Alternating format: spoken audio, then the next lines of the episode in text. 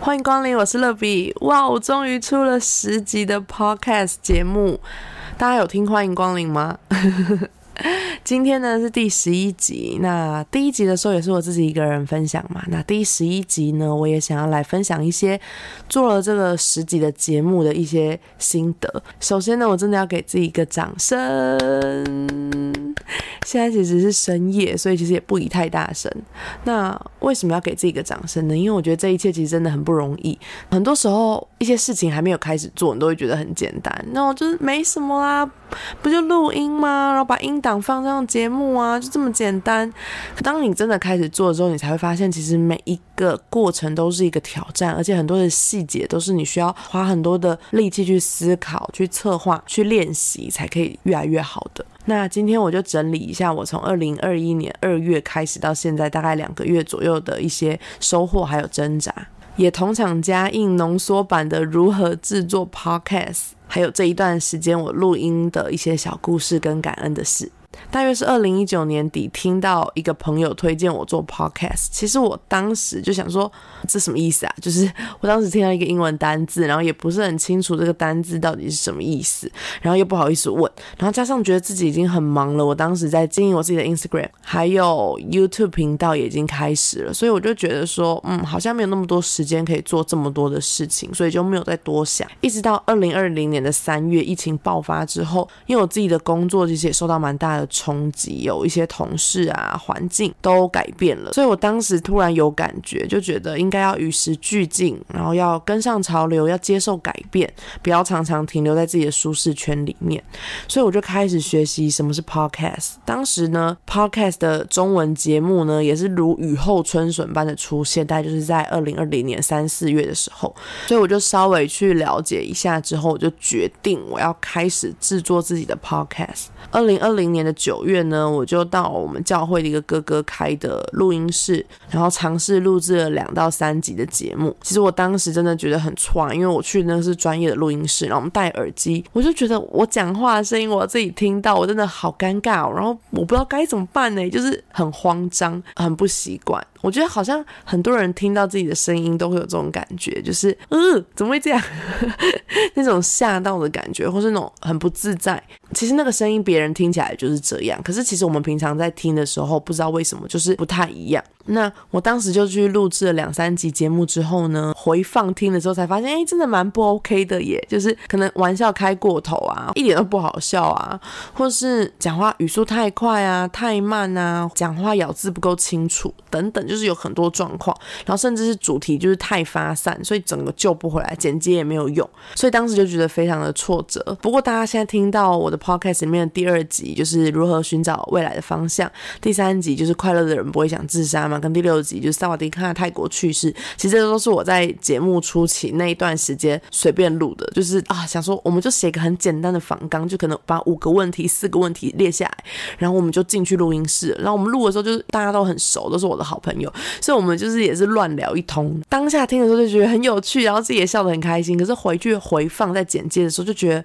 其中有一些感到很抱歉的，我就没有放了。听到这里，应该很多人会问说：“诶，你节目不是去年九月你就已经开始录了几集，干嘛不直接把节目做起来啊？那还过了这么多个月，到隔年就今年的。”农历春节的时候才上，为什么要这么久啊？其实呢，有两个原因，一个是因为我当时其实还没有想好名字，因为我当时本来就想说叫日光实验室就好，可是我又觉得日光实验室这个名字好像不够直白。虽然我觉得它是有意义的，可是对很多人来讲可能是不够直白，或是他可能不会在 Podcast 这个新的平台上面主动去搜寻日光实验室吧。另一个方面是因为我一直搞不清楚 Podcast 的 hosting 到底在干嘛，就是怎么用，或是那是什么。我一直知道 Podcast 不是像 YouTube 一样，就是直接上传到 YouTube 就解决了。它是要先上传到一个地方去，然后这个地方又要怎么上架到各个平台？我我其实也是一直一头雾水。然后我也查了很多的资料，可是就是看不懂。然后身旁又没有什么人在做 Podcast，所以就是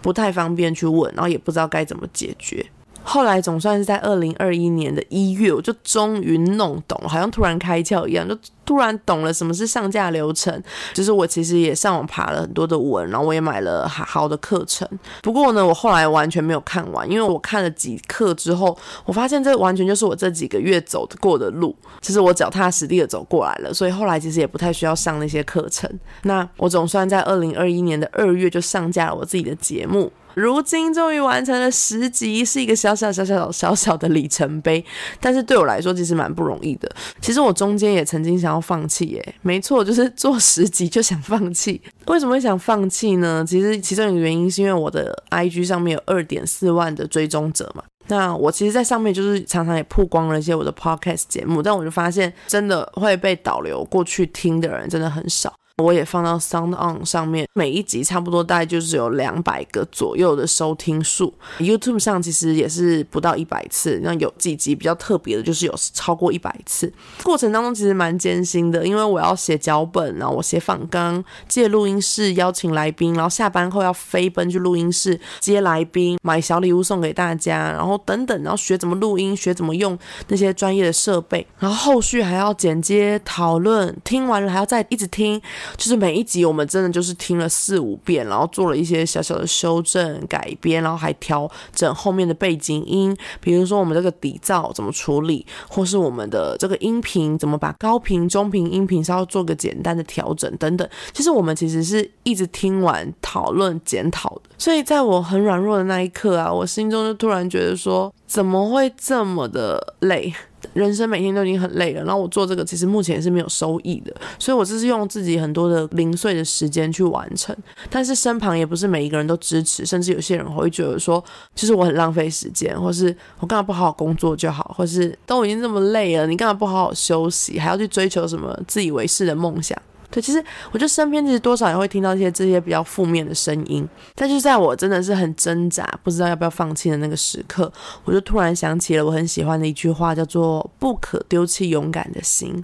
这句话好像就突然鼓励了我的生命，要我不断的坚持走下去，不要放弃。那这段时间呢，其实我在录音，然后听音档，然后剪接的过程当中，我觉得我真的是理解了几件事情。第一件事情就是我发现我讲话真的很没有逻辑。也没有重点。然后第二呢，就是我发现我常常容易打断别人说话，就是可能会抢来宾说话等等的。然后尤其是熟人，就是会一直抢别人的话。然后我后来就是有认真去思考，为什么我会一直抢别人的话，就是有两个很重要的原因。第一个是因为我记忆力并不是很好，所以我很长现在突然有一个灵感在我脑中，我没有打断你把它讲出来，我等一下就忘记了。所以这也是为什么我这么喜欢打断别人的原因。然后第二个呢，是我发现我很怕尴尬，如果有来宾来录我的节目，就是我问他一个问题，他就答一句，就答完之后他就没有再抛问题丢给我，我就嗯。那我该怎么办？就是我那时候就会很紧张，所以这也是为什么我会打断别人的原因。可是我在自己在剪辑的时候，其实我真的非常不喜欢这个感觉，我觉得很不尊重别人，所以我就也很努力的发现这个缺点之后，很努力的想要做一些修正跟调整。那第三个是我发现，我常常把话就是一直话题一直聊聊聊到天边，然后忘记我的主轴要说什么。对，因为可能我都会列一些访纲。那当我在列访纲一二三四的时候，好了，那我聊完第一个大点，我可能就会听到他讲了一些很深入的东西，然后我就直接问下去。就问下去之后，就发现哦，这东西很棒，可是我偏离了主题，可是我又把话题再拉回主题，然后就很怪，因为可能他已经聊得很深入之后，我又是把它拉到浅白的里面，然后或是重新开始。所以我觉得这也是我。要去学习的，怎么样在沟通表达，可是引导别人在分享的时候，我能够很精准、很细致的抓到那个最关键的，让人听起来整个过程是非常舒服，然后非常的有收获的。那录 podcast 其实也很训练我，就是学习专注，然后思考、逻辑跟表达。这以前都是我以为我已经会了，可是当我真的是把自己的声音录下来，重听、重听、重听的过程当中，我就发现，我以为我会，其实我不会。所以真的要谦卑，不断的学习。那可能在这个过程当中，我觉得我最强的就是我的真诚，因为我是真的用真心在做这件事情，所以整个表达起来就是大家都会觉得我声音很温暖，然后很真诚、很真心。我觉得这也是我真实散发出来的感觉。但是在专业度上面，或是声音的好听度，其实我都觉得不太够。可是这些都是可以训练的，包含你的发声的方式，或是你的咬字的清晰度，还有你的内容的专业度。访问的整个流畅都是可以学习的。所以这是我二零二一年的目标，就是我希望我可以好好的学习，把我的 podcast 做得更好，然后能够祝福鼓励到更多的人。最近我就是把我的 podcast 的一些图片啊、线动啊，甚至一些很珍贵的影像，我就把它放到我的 IG 的线动，然后就有很多的粉丝就是真的去听了，听了之后他们就私讯我，对我的声音告白。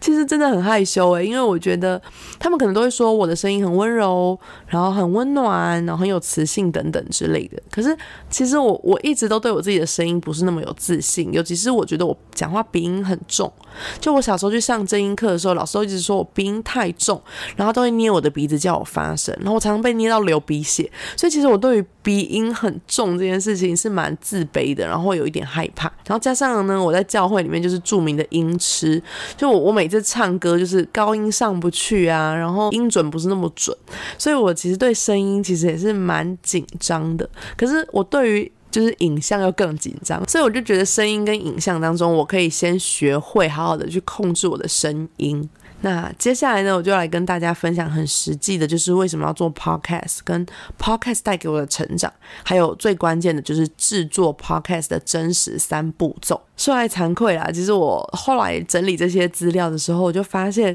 开一个 podcast 的节目真的只要一个礼拜就可以完成，但是我我拖拖拉拉，竟然花了将近一年的时间才完成，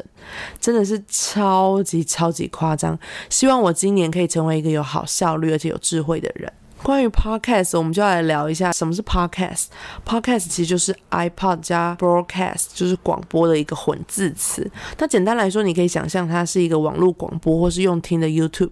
当然不是那么的精准，但是你可以这样想象。虽然这样的解释其实不够完全，但目前的中文节目多半把 podcast 定调为用声音来做节目。那为什么 podcast 会红呢？其实是其实 podcast 的订阅模式啊，已经有十余年的历史了。但是台湾大概是在二零一九年开始，就越来越多的人在收听 podcast，就发散的比较快。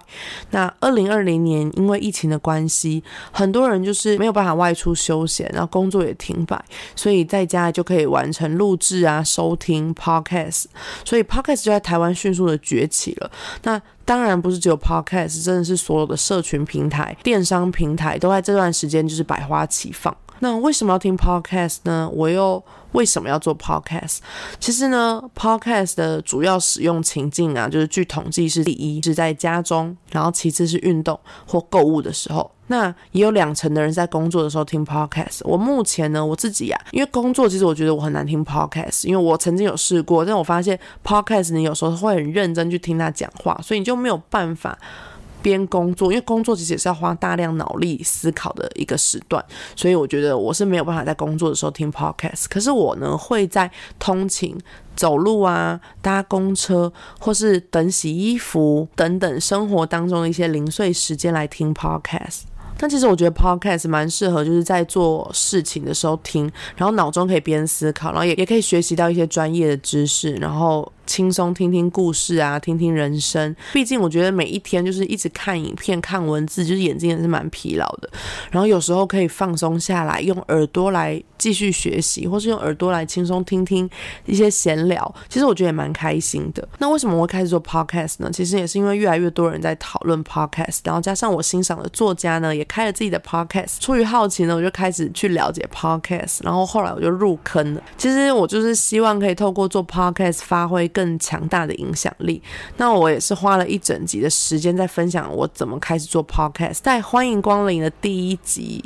大家可以去聆听哦。接下来跟大家分享 podcast 要怎么来收听。其实 podcast 跟 YouTube 有点不太一样，因为它并不是把声音直接上传到。那个平台就可以听，而它是透过我们把我们的声音放在一个网络空间，就是一个保管声音的地方，叫做 Podcast Hosting，然后再把你的音档上传之后呢，就会出现一个 RSS feed，就是一个很像网址的东西。那这个网址呢，我们就可以。放在你想要露出的一些平台，就是比如说你想要放在 Apple Podcast、Google Podcast，就是要额外去做申请。那其他的像 Spotify 啊、KKBox 等等，就是在后台稍微打勾。但我要讲一下，因为我的 Podcast hosting 是用 Sound On，所以我不太清楚其他的 Podcast hosting，就是你在上架或是你在取舍这些平台的时候要怎么处理。所以我觉得大家可以先去了解一下你想要使用的 Podcast hosting 是哪一个，然后去了解一下这界面。或者这个方式是不是你擅长的、你喜欢的、你习惯的？那 Podcast 要怎么收听呢？其实以手机来说，iOS 系统就是 iPhone 内建，其实就有一个 Podcast App。其实很多人都不知道哦，因为我以前也完全不知道。知道每次你拿到 iPhone 新手机的时候，你就会发现 iPhone 很多内建微博的一些 App，然后我们通常都会把那些 App 就是直接集结丢到一个冷宫资料夹里面，就是哦买了手机就永远不会用的那些 App 就会丢进去嘛。那 Podcast 就是常常被大家误认为一个你永远不会用的东西，然后所以。你去冷宫资料夹找一找，应该是有机会可以找到他们。那它是一个紫色的 app，蛮好用的。然后如果是安卓系统的人呢，现在选择其实也非常多。你可以用 Google Podcast，你可以用 KKBox、Spotify 等等。那我为了要造福大家，因为我发现其实很多人还是不太会用 Podcast，所以呢，我还是把我的 Podcast 也有上传到我的 YouTube 频道。所以如果呢，你觉得你比较习惯用 YouTube 频道来听的话，你也可以上我的 YouTube 频道来听哦。好，接下来我来分享一下 Podcast 带给我生活当中的成长。其实老实说，这条路真的蛮有趣的啦。其实一开始摸索的时候，对于麦克风啊、制作音档啊、剪接啊、上传啊，都是一头的雾水。但是这一整年，其实也逼迫我去思考。去规划，去练习。然后刚开始尝试的时候，就觉得自己的听自己的声音很别扭，很尴尬。后来也有点沮丧，自己好像很不会说话。但感谢上帝，在这过程当中不断的磨练我、修正我，使我能够如今可以成功上线，而且做到第十集了。做这十集啊，虽然有一些。发现自己缺点，然后也觉得有一些挫折的地方，可是我觉得有很多感恩的，特别是我觉得透过 podcast，我真的更深的去了解一个人，包含我的朋友。其实很多时候我没有跟他们聊这么细，可是透过 podcast，我觉得我更了解他生命更不一样的一面。然后有一些名人或是我喜欢的创作者，当我邀请他们来上节目的时候，我去做功课的过程，我去想，就网络上有一些他们被访问的一些影片，那我怎么样不要再问那些一样的问题了？我可以问一些新。的或延伸的，让他们觉得被尊重，然后被肯定、被鼓励。所以我觉得这也是我这段时间一直在学习的。透过制作 podcast 的分享啊，也让我更清楚知道自己做这件事情的呼召，就是为什么要做这件事情。然后呢，也让我能够经历这一路上很多人支持我，带给我很多的暖阳。等一下在节目的最后呢，会跟大家分享这段时间其实遇到很多贵人的相助，然后还有朋友的帮忙，真的非常非常的感动。那接下来谈。实际先来谈谈 Pocket 的实战心法，好不好？这个内容呢，是我大概这一年来的预备，然后稍微整理归纳的三大步骤。基本上你只要掌握这三个步骤，你就是可以直接上线了。所以大家笔记预备好喽。以我的经验来说啊，制作 podcast 大概可以分成三个阶段。第一个阶段就是节目企划，第二个阶段就是选购器材，例如麦克风、电脑，然后完成你的录制跟剪辑。最后呢，就是上架宣传的部分。那我们从节目企划来说，以我自己的欢迎光临这个节目为例，其实节目企划就是我花最多时间，真的是最多时间去做的事情，包含你要思考节目的主轴、节目的长度。主持的形式，还有内容的制作，就大家可以花你就是好几天、好几个礼拜，甚至好几个月，你才把它完成。那自从经营自媒体以来，其实我领略一个很重要的关键，就是 You do you，做你自己，清楚你的脉络，清楚你的主轴，然后不要让节目失焦了。因此呢，到底要做什么题材，真的要好好的思考。除了考虑市场的感受度之外呢，最重要的还是回归你自己生命的本质，你是不是喜欢这件事情？有什么事情是你可以坚持、热情、喜欢、心跳一直做下去的？那就是你想要做的主题跟方向。什么是你一直想要做下去的呢？社会大众其实最喜欢的就是。夸张啊，富娱乐性的啊，但是我真的想要做的是生命，然后价值观的。所以其实这个过程当中，我也一直在调整跟如何去找到那个相同处或者是共鸣点。虽然过程当中就是跌跌撞撞，但我始终相信，只要坚持，只要开始，不断的修正，不断的对焦，我们就可以进入生命当中的 Promise Land。再来，我们就进到器材选购的部分。制作 podcast 最重要的其实就是麦克风。其实很多人在做 podcast 都是用手机录音的，然后也是真的可以上传，没错。但我觉得说，当你听过好的麦克风，再去听普通的时候，你就会明显的感受到好的麦克风还是蛮重要的。那我稍微简单介绍一下，因为我对麦克风也不是非常的了解，所以我觉得大家如果听完我的介绍之后，你们可以在网络上更多的去爬文，去找一些更多的资料，甚至到 YouTube 上面去看一些实测的影片，可能会更准确。那第一种呢，就是 USB 接头的麦克风，你可以直接把它接上电脑录音。那新手圈里面就是非常热门的，就是的 Blue Yeti，然后跟 Blue Snow，俗称就是雪怪跟雪球。我们家传道哥就买了一个 Blue Snowball 就俗称小雪球，音质真的还可以，还不错。但是呢，我们就以为雪球就是小雪球，所以就想说，就雪球怎么两个价格不一样？所以我们就买成小雪球，然后价格就是少了几百块，可是少了两种模式。所以我觉得，如果你要买麦克风的话，你可以真的是看清楚，很重要，看清楚。因为我当时就是没看清楚，所以就买错了。那第二种就是 XLR 接头麦克风，就是比较专业录音室都是。用这一种，但它的声音是需要先录到一个录音界面或是一个混音器当中，然后再把档案汇出来到电脑再做后置。那麦克风其实还有非常多的学问啊，就是例如什么动圈式啊、电容式啊、指向型、心型啊，每一款麦克风都有自己独一无二的特色、音质还有适合的环境。我现在也是门外汉，所以我就不多介绍，以免误导大家。那建议初次使用麦克风的时候呢，可以先买个两三千元的那种基本款的麦克风就好。如果你不是专业的人，就是你只是想看开始尝试，我觉得你可以买一个真的是最简单、最阳春的麦克风，绝对比手机录出来的音质让人更有动力听下去。至于欢迎光临的收音呢，非常的恩典，因为我们教会有神人等级的哥哥的录音室嘛，所以我用的是他的 XLR 麦克风，那搭配的也是相对比较复杂的录音的界面。好处呢，就是它的音轨会分开哦。其实你在录制的过程当中，你会录到自己的音轨、来宾的。音轨，然后还有总音量，那后置其实也比较有机会做一些修整跟调整。然后在这个过程当中，其实我还蛮感动，就是在节目开始大概一个月之后，我就决定我要买自己的麦克风，所以我就买了一个 Blue Yeti。大概四五千块这样子，那我为什么要买自己的麦克风呢？其实是因为我发现我每次去借那个录音室录音的时候啊，我就要瞧我的时间、瞧来宾的时间跟瞧那个录音室主人的时间。那有时候我会带一些我的朋友去帮我做一些侧拍，或是旁边的直播，或是其他的录音。我就会发现很尴尬的一件事情，就是每一次都很难瞧。那我自己买麦克风之后，就是可能跟我比较熟悉的朋友或者姐妹就可以直接来我家，直接在我家录，就会比较方便。在买麦克风，其实有一个非常感动的一个小故事，就是我很想要在节目上面去感谢他们。就是我在买麦克风的时候啊，其实是蛮惊的，然后我就一次把这钱全部汇款缴出去了。买这麦克风之后呢，我就开始做节目嘛，那就很多人听到我的节目之后，就有三个人，其中一个是我的妈妈。就那天我要回台北，她就突然塞了一千块给我，就跟我说：“你做的每一件事情我都支持你，然后这个钱是想要赞助你买麦克风。”是我现在讲到这里，就是很想哭，觉得很感动，因为是我人生一直，就是每一次我做很多事情啊，我觉得我的家人都很支持我。虽然我的环境跟我有的真的不是那么多，然后我有时候也会对自己感到很怀疑，就是觉得我真的做得到吗？我可以吗？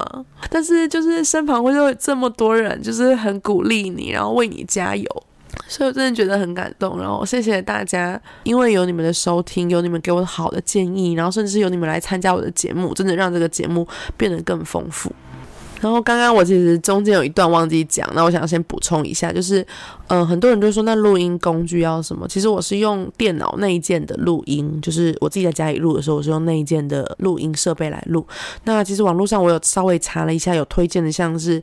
Easy Voice 或是 Audacity。就是 Audacity，就是一个好像是 Windows 系统还蛮推荐的一个软体，对。但是我朋友说好像用了几次之后，有时候会有点小宕机或者什么的，我不太确定。可大家可以去用用看。那因为它是免费的。然后再来是剪辑的部分啊，其实如果你录的很好，或是你很崇尚自然，其实你也真的可以直接录完直接丢上去，根本不用剪辑。如果你要增加一些片头片尾的音乐，然后稍微把一些你可能讲不好、讲错的，或是乱七八糟的一些字词，稍微做一些修整的话。那可以用 Audacity，刚刚我们讲那个可以录音的那个工具来做一些简单的剪接。那如果呢你是用 Mac 的部分，其实我都会用就是 Final Cut Pro 来做剪接。它虽然是一个剪影片的软体，但是因为我会把我的频道放到 YouTube 上面嘛，所以我其实也会把我的图档放在 Final Cut Pro 上面，然后在上面做一些剪接。因为毕竟那也是我们比较擅长的一个软体。那除了我自己之外，就是我有一个好朋友会帮我剪接，因为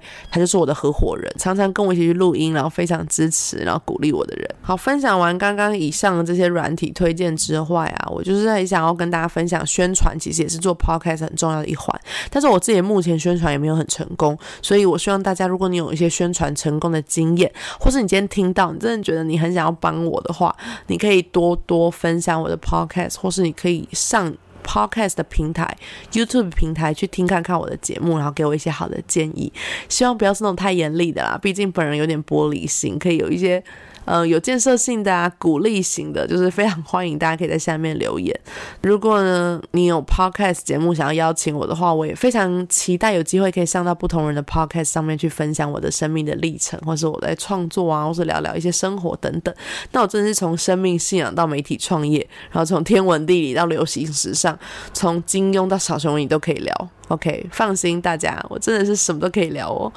行销大神们想要交流，或是想要指点我几招的话，也欢迎可以邀请我上你的节目来做一些讨论跟交流。最后，在节目结束前呢，我想要谢谢几个，就是在我做这十集的过程当中帮助我跟鼓励我的人。就是首先就是谢谢这个工作室的老板庆哥，很不藏私的教我怎么制作，教我怎么录音，不断的 push 我，就是开始开始开始，不要再想了，开始做就好了，just。对，就是你常常跟我讲这些，我觉得其实很感动，也很感谢你，因为没有你的 push，其实我真的不会走那么快，可能一年也走不到，可能要走十年、二十年都走不到，也不一定。然后也谢谢你提供给我，就是很超级豪华的录音室，还有所有的录音设备，谢谢你。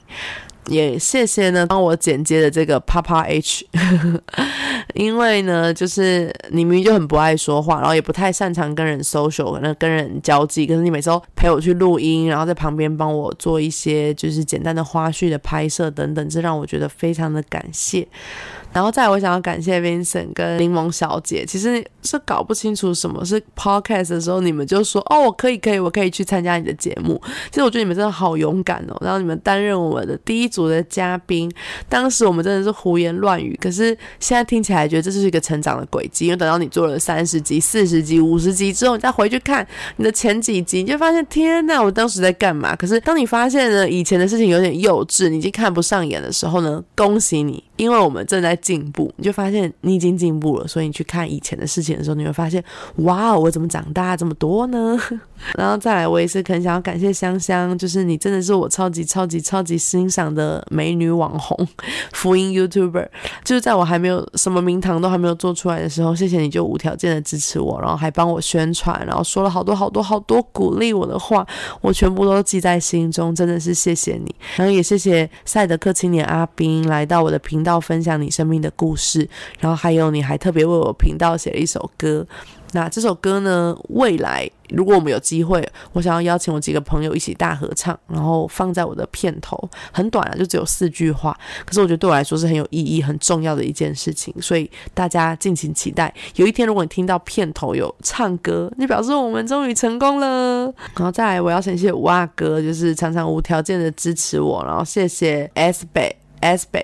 他的名字真的好难念的一个西语名。谢谢你们，那么真的是我认识大概都有十年的姐妹，然后谢谢你们一直支持我，然后还会推荐我接其他好的节目，愿意就是跟我录不好，然后跟我重新录，然后是花半夜来我家跟我一起录音，真的是在我困难到不行的小房间里面，你们的笑声真的是点亮了整个空间，非常非常的感谢你们。再来，我谢谢敏，就是第十集的敏，谢谢你，因为你是我手写圈当中很重要的一个朋友，好，谢谢你常常鼓励我，然后总是告诉我你很棒。其实我很多时候都不觉得我真的很棒，因为你是一个很优秀的人。但是你每次跟我说我很棒的时候，我就觉得，对我就再一次鼓励，再一次找到那个我要加油，我要更努力的那个动力，在我的生命当中。那最后，希望每个听众在听我的节目的每一个人，你都可以让耶稣的光临到你的生命当中，拥有真实的喜乐和平安。谢谢大家聆听第十一集的内容。如果你对于制作 podcast 或是对我做 podcast 或是我邀请来宾